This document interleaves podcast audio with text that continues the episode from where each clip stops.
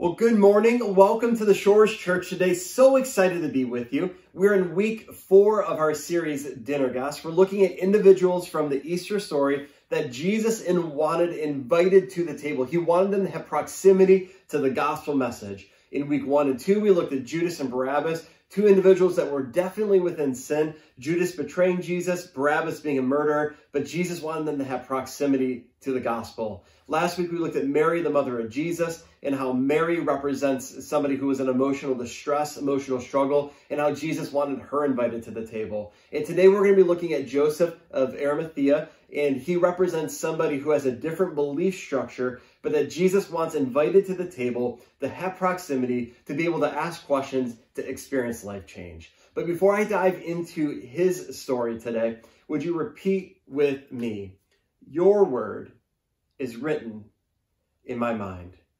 Your word is hidden in my heart. Your word is a lamp unto my feet and a light unto my path.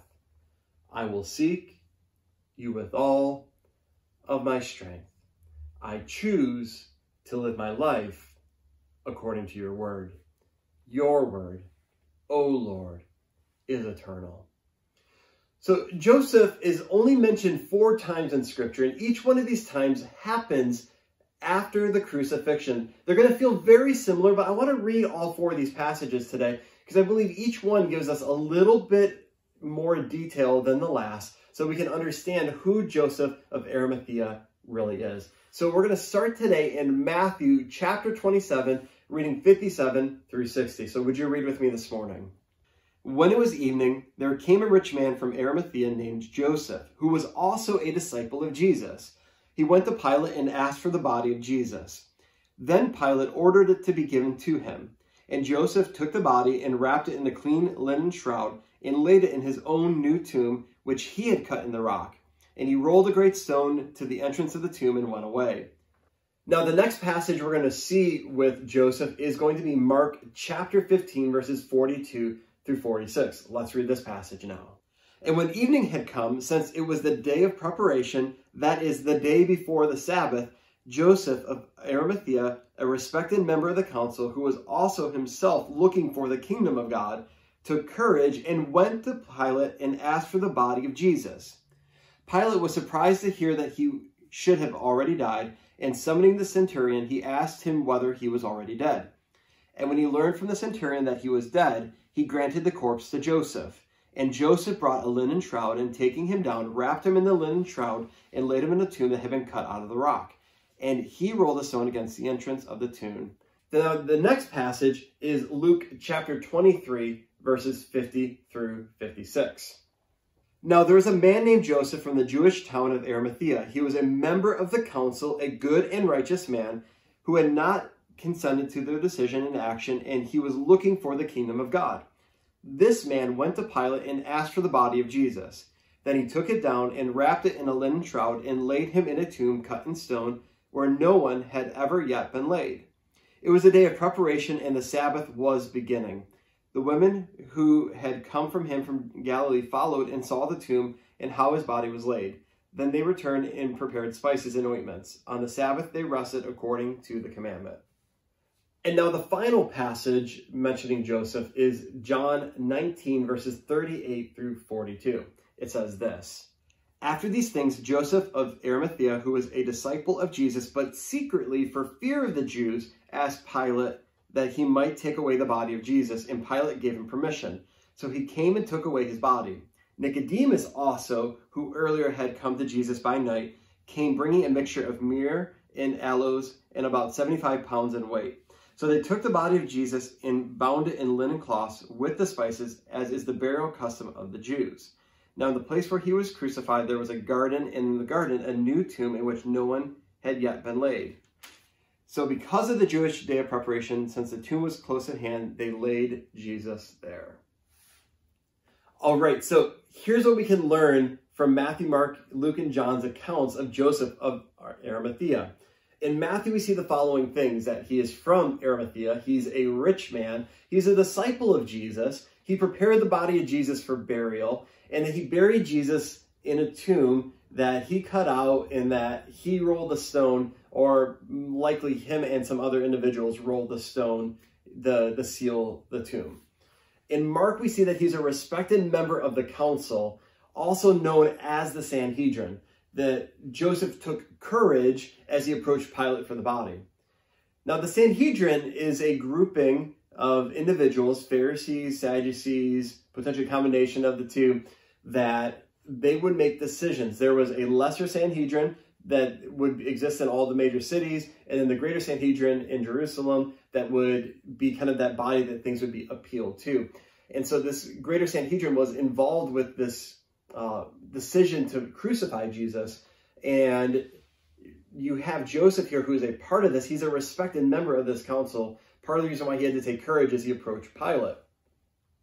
Now we look in Luke, and we see that in Luke, Joseph disagreed with the Sanhedrin. This is part of the reason why he needs to take courage, is that he's disagreeing with the body that he's a part of about what should have happened to Jesus, and he wants to take care of Jesus' body in this, in this moment. But ultimately, we see the real reason in John's account of why Joseph needed to take courage as he approached Pilate.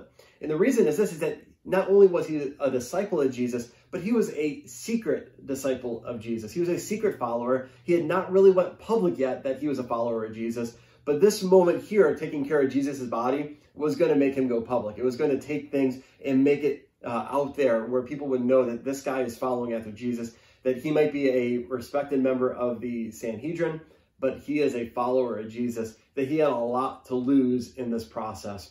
We also see that he was joined by Nicodemus in taking care of the body of Jesus. And we need to look at who Nicodemus is. It kind of references it in the passage, but if we go back and we read John chapter 3, verses 1 through 15, we're going to see who he really is. So let's read this passage together. Now there was a man of the Pharisees named Nicodemus, a ruler of the Jews. This man came to Jesus by night and said to him, Rabbi, we know that you are a teacher come from God, for no one can do these signs that you do unless God is with him. Jesus answered him, Truly, truly, I say to you, Unless one is born again, he cannot see the kingdom of God. Nicodemus said to him, How can a man be born when he is old? Can he enter a second time into his mother's womb and be born? Jesus answered, Truly, truly, I say to you, unless one is born of water and the Spirit, he cannot enter the kingdom of God. That which is born of the flesh is flesh, and that which is born of the Spirit is spirit. Do not marvel that I said to you, You must be born again.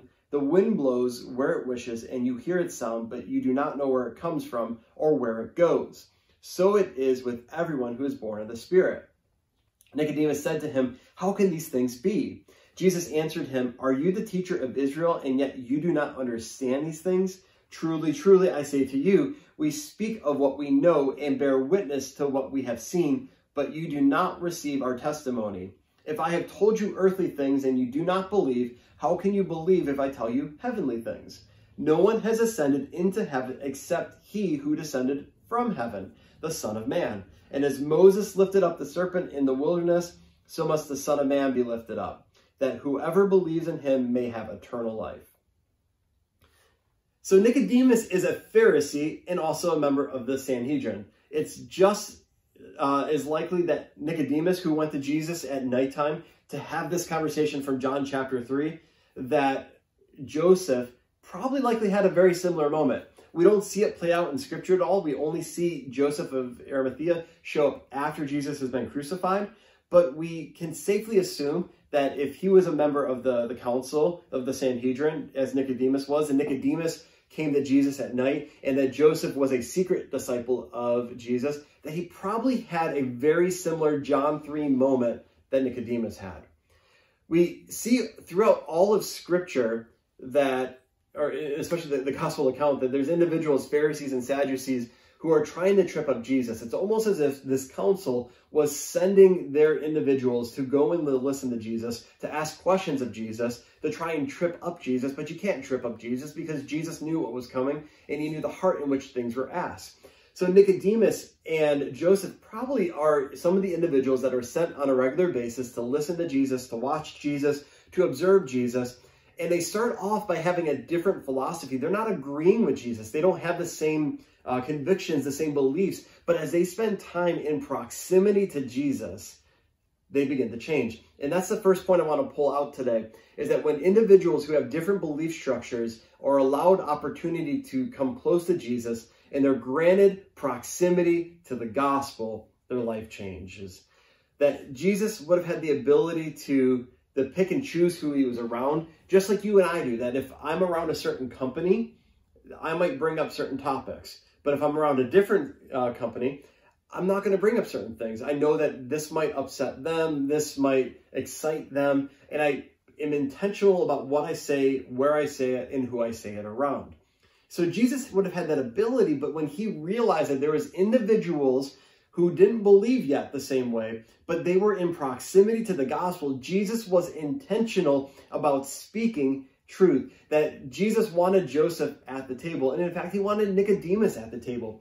He wanted them to have proximity to the gospel message. He wanted them to be dinner guests because if they would sit down and if they would engage with Jesus, their life could be changed and that their life could be transformed.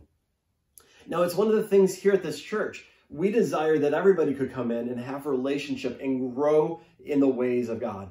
That it doesn't matter if this is your first time here or you've been a part of the church for 20 years you're going to hear the same material because we want you to grow. We want to grow together. That it might hit you differently on week one versus year 20, but we're going to hear the same thing and we're going to grow together. It's why you could walk in and not ever give a single dollar to this church, or you could have given a million dollars to this church. You're going to hear the same material because I want you to grow. I want you to experience Jesus. I want you to be in proximity to the gospel because I believe that if Jesus enters your life and changes you, then everything else is going to fall in place. You're going to be a follower after Jesus. You're going to experience life change. You're going to have radical uh, differences in your life. That I don't need to do anything. I believe the Holy Spirit can come in and completely change. And so, as a church, we just want people to have proximity to the gospel and we want them to be in the area. And so we just teach and we teach consistently, believing that God can do what God has always done and what uh, Jesus can do, what Jesus has always done. The second thing I want to pull out of these passages of scripture is this, is that Nicodemus and Joseph were allowed to ask questions. We see in the case of Joseph that he's a secret disciple. We don't see what that process looks like for him, but we can assume with Nicodemus in John 3 that Joseph probably had that similar moment where Nicodemus was allowed to go and ask questions.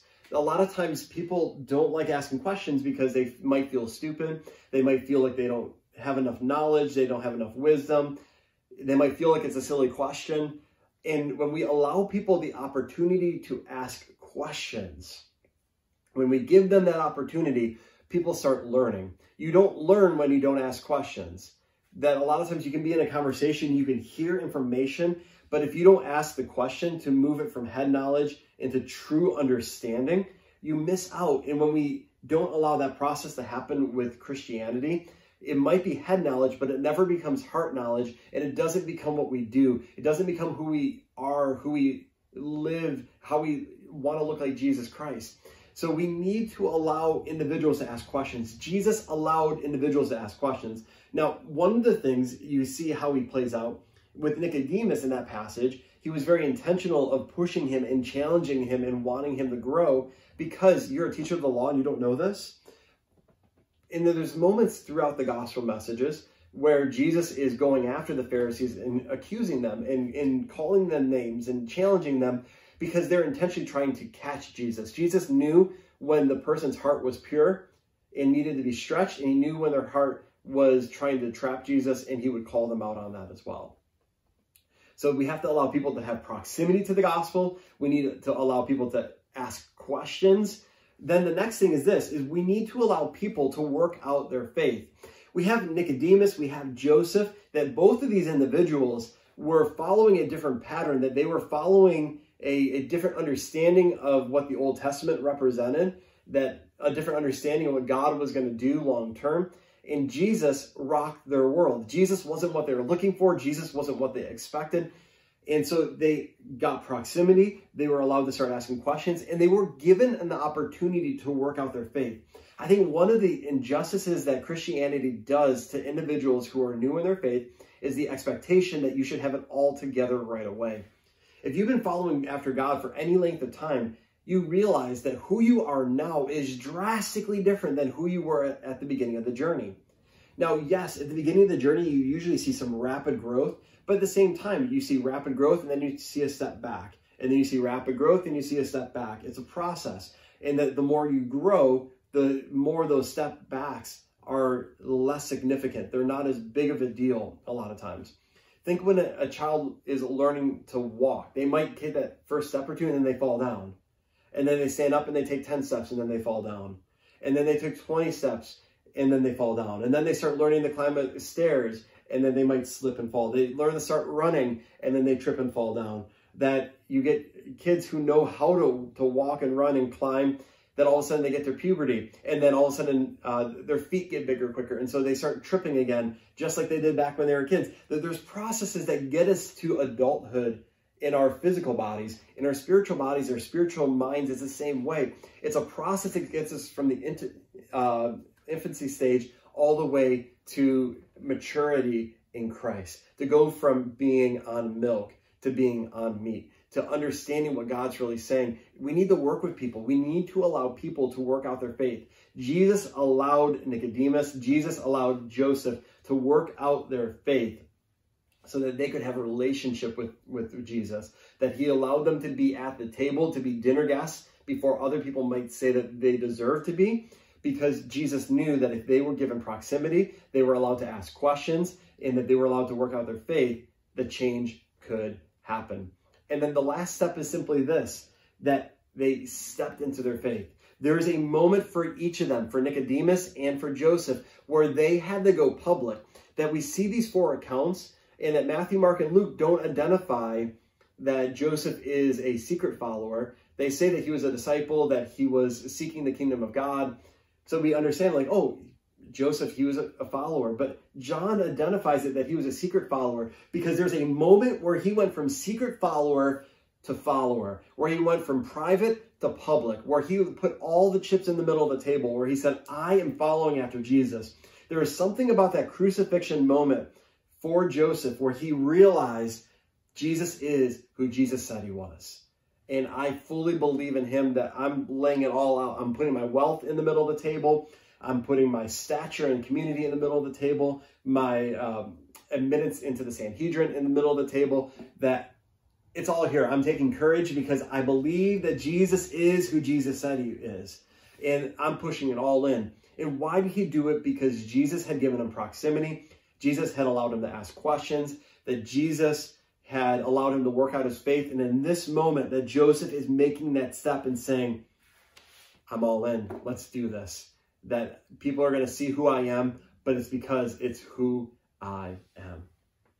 This morning, I want to present this opportunity to you that you might be sitting in your home, you might be sitting in your car, you might be on your lunch break. I don't know where you are when you're watching this video, but this very day, you can say, I've been trying to work out my faith, I've been asking questions, I've had proximity, but I would maybe call myself a secret follower. This is the day where you can go public with it. I want you right now that in just a moment, I'm going to pray for you. I want you to say, Jesus, come in. I'm all in. I want to live my life for you. I'm giving it all to you. I'm going to even challenge you that once we pray, I want you to drop something in the comments below and say, you know what? I'm all in on Jesus. The game on. That I'm not secret anymore. I want to be a public follower of Jesus. Go on your Facebook page, uh, your, your Instagram, Twitter, wherever it is. Tag the Shores Church. Let us know that you are going public with your faith, that you're no longer a secret follower, that you have worked out that faith and you are stepping into that faith. And no matter what it means, you are walking in the ways of Jesus Christ. The other thing I want to throw out there is for any of you that are watching that you you hear this and you know somebody who is going through this process, walk the process with them. Don't expect somebody to just figure it out. If they've come from a different belief structure altogether, allow them proximity to the gospel. That might be inviting them over for dinner at your house. That might be inviting them to a Bible study. That might be inviting them to an anchor group. It might be inviting them to a Sunday morning service. Start the process of giving them proximity to the gospel. Be ready to allow them to ask questions. You might know, not know the answers, but if you don't know the answer right away, go and research it and find it out for yourself. Come and ask me. Let's work together so we can give answers to those individuals. Allow them to work out their faith. Don't expect them to be perfect because people didn't expect you to be perfect. And if they did, they shouldn't have. But if they did to you, you can be better for the next person. Let's allow people to work out their faith and figure out who Jesus is and what Jesus wants to do in their life so that they can step into their faith. As Christians, that's our goal to bring people into proximity, to allow them to ask questions, to allow them to work out their faith, and then step into their faith and go public with them wanting to follow after Jesus Christ. I want to pray for you today because you're either in one of those camps that you need to take that public step, that public declaration that you're following Jesus, or we need to be praying for individuals that need to make that journey. So let me pray for you right now. Heavenly Father, Lord, I pray for my friends as they're watching this right now. Lord, if they need to make that public declaration, going from private to public, just like Joseph did, Lord, I pray right now that you would just move in their life, that they would go public and say, I am a Christian, I'm a follower of Jesus, and I'm excited to say so. Lord, I pray right now that you would just give them the words, you would give them the uh, that prayer that they would know that you are real, that you are moving in their life, and that you want to change and transform them forever, God. And Lord, for the rest of my friends as they're watching this and say, I've been following Jesus, Lord, I pray that you would put people in our path. You would put people in our path that we would uh, be able to give them proximity to the gospel, that we'd be willing to allow them to ask questions and ask the difficult questions, that we'd be able to give them answers or we'd research and find the answers to give to them. We would allow them to work out their salvation and that we would allow them to step into their faith and make that public declaration of who you are because you did it for us, you can do it for them. Lord, I pray that you give us the boldness when those opportunities come to do so. In Jesus' name, amen. Well, as we go to close today, I want to remind you that if you just made that decision to go private to public, to say, I'm a follower of Jesus, again, drop it in the comments below. Uh, throw it up there on Facebook or Instagram or Twitter or any of our social media and say that um, I'm a follower of Jesus and I'm excited about what the Shores Church is doing, whatever you want to say. But now I want us to end in this great commission. I want us to, to, as a church, say that our goal is to go out and make disciples. So would you repeat with me this morning? Go, therefore, and make disciples of all nations, baptizing them in the name of the Father, and of the Son, and the Holy Spirit, teaching them to observe all that I have commanded you. And behold, I am with you always to the end of the age. I hope you have a great rest of your day. I look forward to being back with you next week as we finish this series on dinner guests.